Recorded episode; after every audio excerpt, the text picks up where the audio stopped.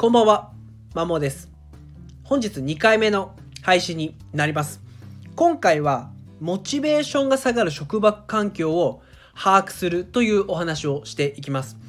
転職を検討している人や、自分にとって理想の仕事や職場を見つけたいという方向けのお話に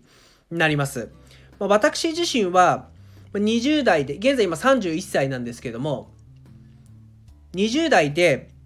未経験の職種に3回転職成功させました。これだけ聞くとすごいみたいになるかもなんですけども、正直入社後というのは、特にその転職1回目と2回目、要は2社目と3社目に関しては、もう成績というか結果は本当に振るわなかったです。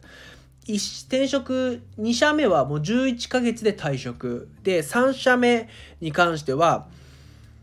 1年半で退職しております。すぐ退職してるんですね。合わなかったんですね、根本的に。それは後になって振り返って分かったんですけども、なんで分かったかというと、やっぱ自分のモチベーションが下がる要因っていうのを理解したんですね。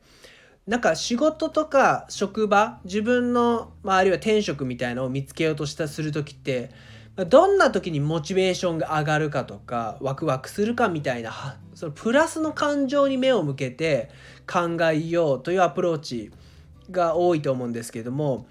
それだとなかなか見つからないんですね。これは実体験として、モチベーションが上がる環境って言われても何なんだろうとかですね、ワクワクするってそんな仕事でねえなみたいなあるって。ただ逆に負の感情、モチベーションが下がるとか、めっちゃテンション下がるとか、萎えるとか、そっちの負の感情のは人間って強いので、そちらの方に向けた方がその逆説的に見つかりやすいと思います。なので今の4社目学習塾に勤めれてるんですけども、それに関しては2社目と3社目の反省点というか、こういう感じだとモチベーション下がるな自分っていうのを把握した上で4社目の仕事に就いたんで、比較的今2年ぐらい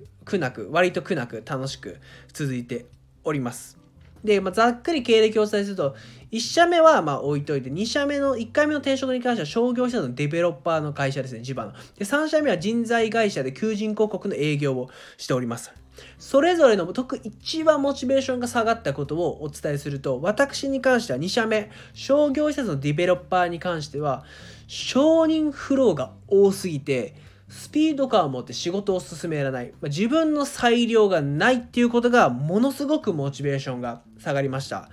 商業施設のデベロッパーで何をしていたかっていうと、イベントの企画と実行みたいな感じなんですね。で、それって会社の予算を使ってやるわけなので、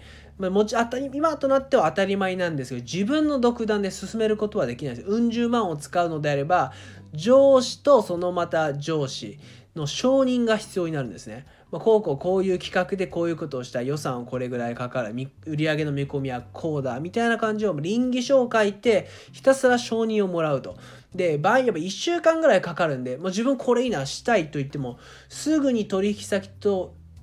か同僚に働きかけて動けないという、この裁量のなさ、スピード感の遅さに本当にイラついて、モチベーションは下がりました。だから11ヶ月で辞めたんです。なのでそこから自分はある程度裁量があるところと、スピード感を持って自分がこれだと思ったらまずできること、それがないと自分はモチベーションは下がるなっていうふうに思います。今思うと、承認フローがあるっていうことは、それだけリスクを分散させるっていうメリットがあるのは理解してるんですけども、それ以上に多少のリスクはあっても、自分は裁量権を持ってやりたい、スピード感を持ってしたいっていうのがあったんで、その職場は11ヶ月で辞めました。で、続いての求人広告の人材会社で求人広告を営業していた時のモチベーションが下がる、ダメだなっていうのは、やっぱ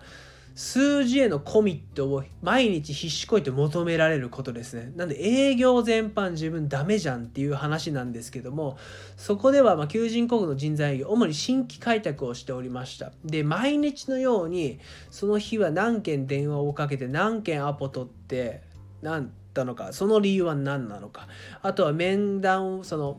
訪問して提案しに行ったのであれば、そこは受注できるの否か、受注できるのは何でか、できないのは何で、受注するとしたらどれくらい見込みがあるのか、いくら取れるのかで、目標が毎月決まって、今目標こうだけどあと月末でどれぐらいいけるのか、じゃあそのためにはどういう動きをして、どこの顧客からどれだけ受注するのかみたいな感じを事細かく責められてました。なのでもう数字へのコミットが自分は弱すぎるっていうのが分かったんですね。もうそれに関してはすごく葛藤を感じていました。なんで自分だけこんなに数字へコミットできないんだとかですね、周りはあと目標まで10万だから必死こいで頑張ろうってなってる中、自分は萎えてく一方なのかと。なので本当に心を閉ざして、周囲との関係を遮断して、周りはこの人どうやって扱ったらいいんだろうみたいな人間になっていましたし、しまいにはお前いらないって言われました。そんぐらい絶望的だったんですけども、数字へのコミットへの弱さ、数字になるとものすごく萎える自分がいて、それを改善しようって試みたことはあるんですけど、なんかこれは無理かもと思って諦めました。だからこの新規営業のようなその数字へのコミットを毎日必死こいと求められる職種、また不動産営業とか保険とかも金融とかもそうなのかもなんですけども、そういうところは自分には無理だな、諦めようっていう風になりました。モチベーションが下がる一方なので、いろんな試みで上げようとしたけど結局上がらなかったので、残りの人生限られてるんですね。そのなんか自分の短所というか致命的な部分を改善させる試みよりも、そういったことがない会社へ移動した方がいい。全て営利企業なので、ビジネスなので多少なりともあるんですけども、これだけ数字へのコミットを毎日必死こいと求められるっていう環境は自分は無理だなと思ったので、1年半で退職をして、比較的この2つ、承認不老が多くてスピード感を持って動けない、裁量がない、